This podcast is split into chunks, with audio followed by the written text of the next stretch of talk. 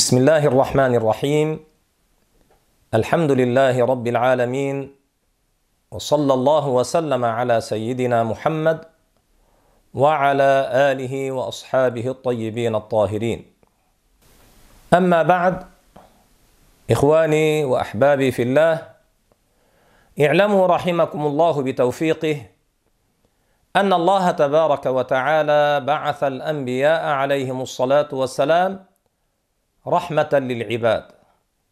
إذ ليس في العقل ما يستغنى به عنهم لأن العقل وحده لا يستقل بمعرفة الأشياء المنجية في الآخرة. فالله تعالى رحمنا ببعثة أنبيائه عليهم الصلاة والسلام. فلا يستغني الإنسان بعقله عن بعثة أنبياء الله عليهم الصلاة والسلام. وأن لنا أن نعرف كل المحرمات وكل الواجبات بغير طريق الأنبياء. ثم الأنبياء عليهم الصلاة والسلام بلغوا الناس كل ما أمرهم الله تبارك وتعالى أن يبلغوه. ما قصر نبي من أنبياء الله في الدعوة إلى الله. ولا أخفى نبي شيئا مما أمره الله أن يبلغه.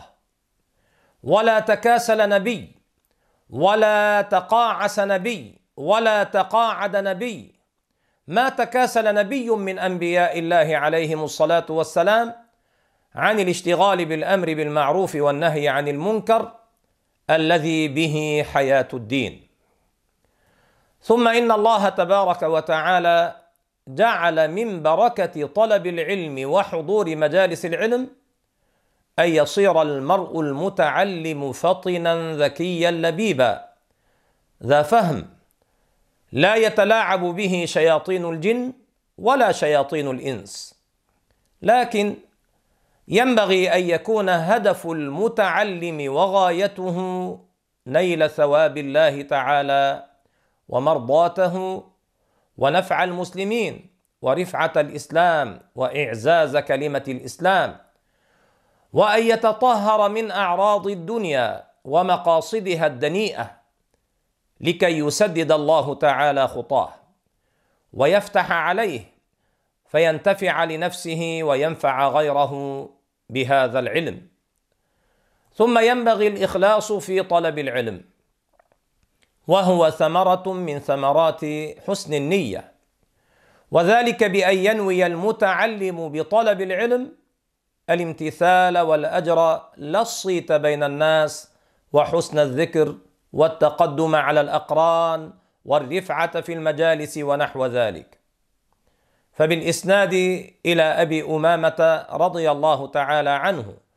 من حديث أبي داود والنسائي قال جاء رجل إلى رسول الله صلى الله عليه وسلم فقال يا رسول الله أرأيت رجلا غزا يلتمس الأجر والذكر ما له؟ قال لا شيء له. فأعادها ثلاثا.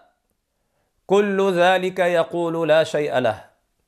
ثم قال له رسول الله صلى الله عليه وسلم ان الله لا يقبل من العمل الا ما كان خالصا له وما ابتغي به وجهه أي مرضاه الله تبارك وتعالى.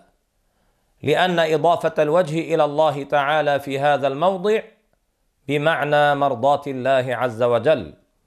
ولا يضاف الوجه إلى الله تبارك وتعالى بمعنى العضو والجارحه لأن الله تعالى ليس كمثله شيء ذاته ليس كذوات خلقه وصفاته ليست كصفات خلقه وفعله ليس كفعل خلقه.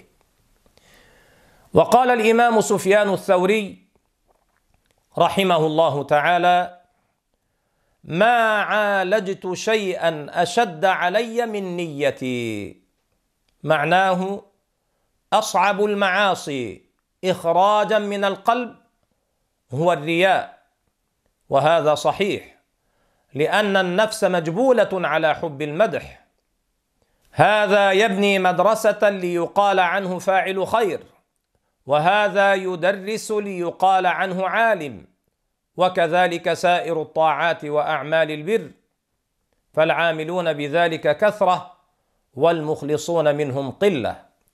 فالإخلاص هو العمل بالطاعة ابتغاء مرضات الله تعالى وحده. وأما الرياء فهو العمل بالطاعة ابتغاء محمدة الناس. وهذا ذنب عظيم. شبهه رسول الله صلى الله عليه وسلم بالشرك الأكبر الذي هو عبادة غير الله والذي يخرج من الدين والعياذ بالله.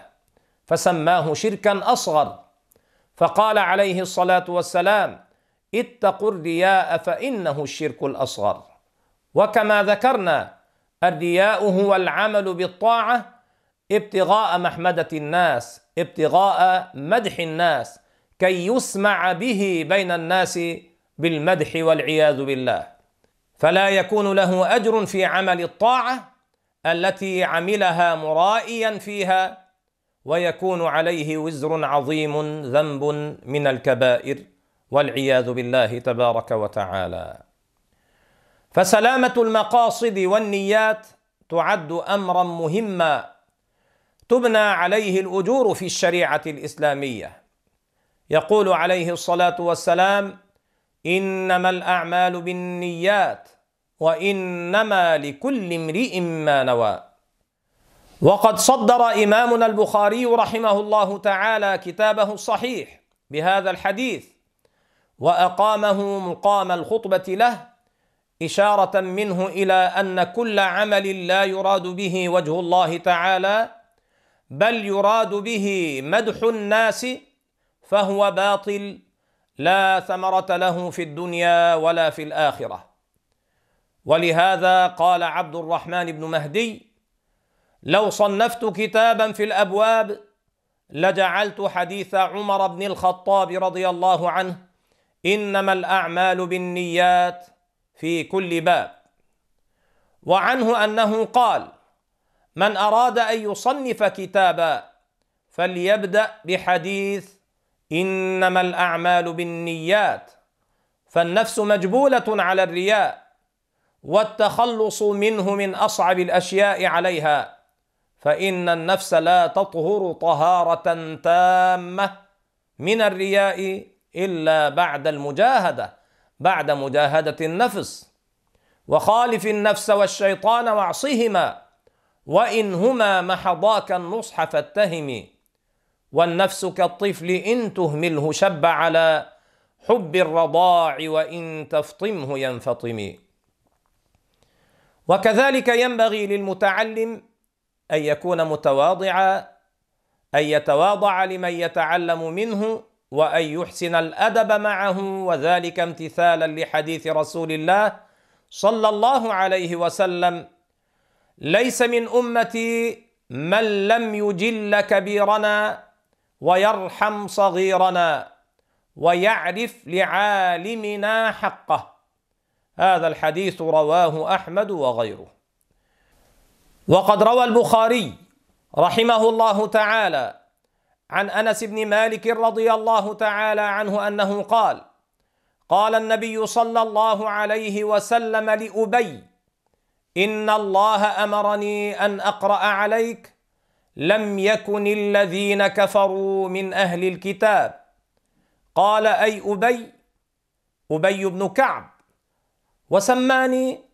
قال نعم. فبكى رضي الله تعالى عنه. قال الحافظ ابن حجر بكى إما فرحا وسرورا بذلك وإما خشوعا وخوفا من التقصير في شكر تلك النعمة. ثم قال قال أبو عبيد المراد بالعرض على أبي ليتعلم أبي منه القراءة ويتثبت فيها. وليكون عرض القرآن سنة وللتنبيه على فضيلة أبي بن كعب وتقدمه في حفظ القرآن الكريم. وليس المراد أن يستذكر منه النبي صلى الله عليه وسلم شيئا بذلك العرض. قال القرطبي في تفسيره وفي هذا الحديث من الفقه قراءة العالم على المتعلم. اللهم اغفر لنا وارحمنا وسامحنا واعف عنا وانصرنا على من عادانا. اللهم اجعلنا من المتخلقين بأخلاق نبيك محمد صلى الله عليه وسلم. من الذين يصبرون على أذى الغير ويكفون الأذى عن الغير ويعملون المعروف مع من يعرف لهم ولا يعرف لهم. اللهم أحينا مساكين وأمتنا مساكين واحشرنا في زمرة المساكين. اللهم اجعلنا من المتواضعين يا رب العالمين. وآخر دعوانا أن الحمد لله رب العالمين.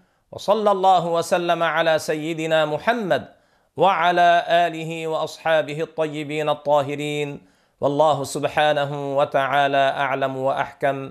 والسلام عليكم ورحمة الله وبركاته.